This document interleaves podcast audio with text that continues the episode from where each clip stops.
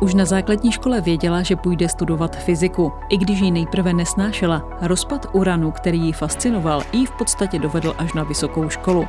Kateřina Jiráková ze Slavičína studuje na Přírodovědecké fakultě obor aplikovaná fyzika a nedávno jí vyšel článek v impaktovaném časopise Physical Review Applied.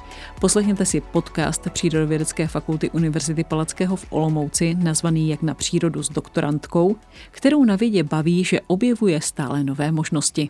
Kde začít? Moje studium bylo dlouhé, nebo je, zatím ještě je dlouhé a bylo plné úžasných zkušeností a úžasných objevů pro mě, protože jsem fyziku chtěla studovat už od základní školy, takže jsem se moc těšila na to, až se, až se dostanu na univerzitu a dozvím se věci víc do hloubky. Někdo tě inspiroval třeba z rodiny, nebo ten talent k té fyzice, nebo tu lásku k fyzice si našla díky čemu? To je opravdu velice zajímavé, protože já jsem na základní škole fyziku nesnášela. A musím říct, že mi nešla a tatínek se se mnou trápil, zbytečně dodat, že, že úplně marně. Ale potom jsem se začala sama o fyziku víc zajímat. Zaujal mě e, rozpad uranu a řekla jsem si, že je to fantastické, prostě z čeho je složená hmota. A taky jsem se dozvěděla o činnosti laboratoři CERN, nebo taky urychlovači samozřejmě, mě. A to mě tak fascinovalo, že jsem se začala sama o to víc zajímat a to mě dovedlo vlastně až sem. A proč jsi vybrala Olomouc? V Olomouci se mi líbilo hned na první pohled. Když jsem přijela na den otevřených dveří, tak tady panovala dobrá atmosféra a cítila jsem se tady hned jako doma, takže to byla přirozená volba. A jaké byly začátky tady na Přírodovědecké fakultě? No každý začátek je těžký, tak stejné to bylo i tady. Měla jsem problémy s matikou, to byla naprostá změna oproti střední, střední škole, ale do fyziky jsem se vpravila docela rychle. Co bylo nejdůležitější pro tebe během toho studia? Na to se těžko odpovídá, ale myslím si, že mi hodně dalo, když jsem začala spolupracovat se skupinou, která spolupracuje právě s laboratoří CERN, protože jsem se tam naučila hodně praktických věcí v laboratoři, úkonů různých. Eh, které mě dál posunuly. Navíc jsem pracovala opravdu ve specifickém prostředí, do kterého se každý nedostane. A právě to mi potom hodně pomohlo na doktorátu, jsem úplně změnila eh, téma svého výzkumu. Z fyziky vysokých energií jsem se posunula do fyziky malých energií a eh, začala jsem pracovat v optické laboratoři, takže se mi ty zkušenosti laboratorní opravdu velmi, velmi hodily. Byla si se podívat i někde na zahraniční stáži?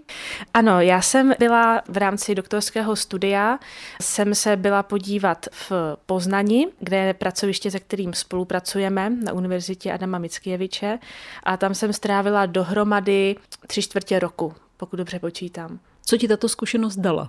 Řekla bych, že mě to posunulo eh, jak v oblasti odborné, tak v oblasti lidské, protože jsem mohla spolupracovat s kolegy, kteří jsou velice dobří ve svém oboru a taky zároveň jsem se seznámila s mnoha s lidmi i mimo univerzitu, kteří zůstali mými přáteli a velmi ráda se tam vracím. A teď nám prozrať něco o tvém nedávném úspěchu, kdy ti vyšel článek.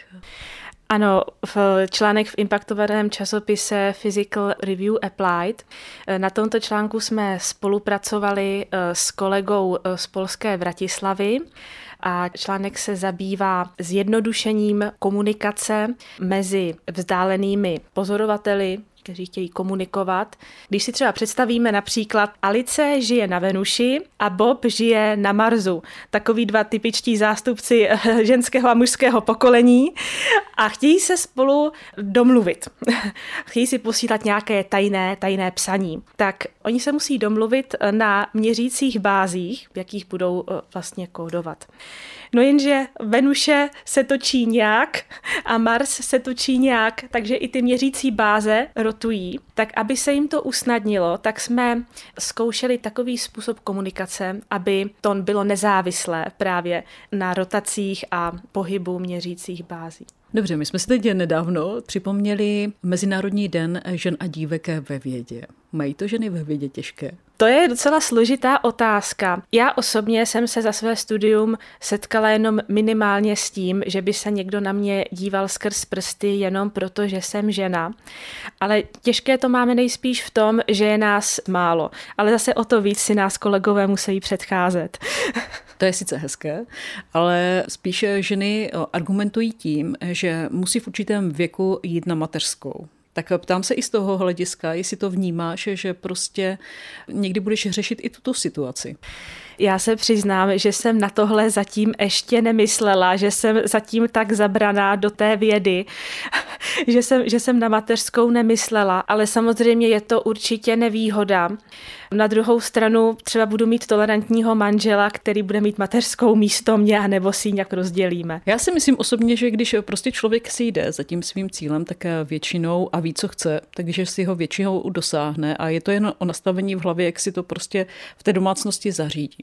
Já s tím souhlasím, je to určitě na té dvojici, jak se domluví, ale cítím to taky tak, že prostě žena má nějaké určité místo, něco se od ní očekává i v té společnosti a někdy to koliduje, protože ty v uvozovkách ženské činnosti, vaření, uklízení berou zkrátka, berou zkrátka čas, který třeba vidím, že kolegové můžou využít sebevzděláváním a, a studiem. Co tě na vědě nejvíc baví? Na vědě mě nejvíc baví, že ta práce nikdy není stejná. Že po každé je nějaká možnost, že prostě objeví člověk něco nového nebo přijde na nějaké souvislosti, které jeho samotného prostě dál posunou.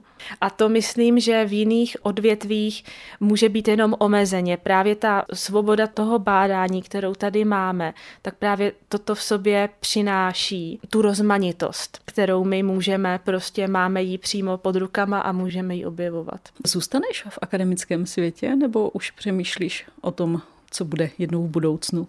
Já bych ráda v akademickém světě zůstala, protože si myslím, že mi tahle práce úplně vyhovuje a snad jsem v ní i trochu dobrá. Se smíchem zakončila rozhovor doktorantka Kateřina Jiráková, studentka oboru aplikovaná fyzika. Více o možnostech studia přírodovědecké fakulty se dočtete na webových stránkách studujprf.upol.cz. Podcast Přírodovědecké fakulty Univerzity Palackého v Olomouci nazvaný Jak na přírodu připravila Šárka Chovancová.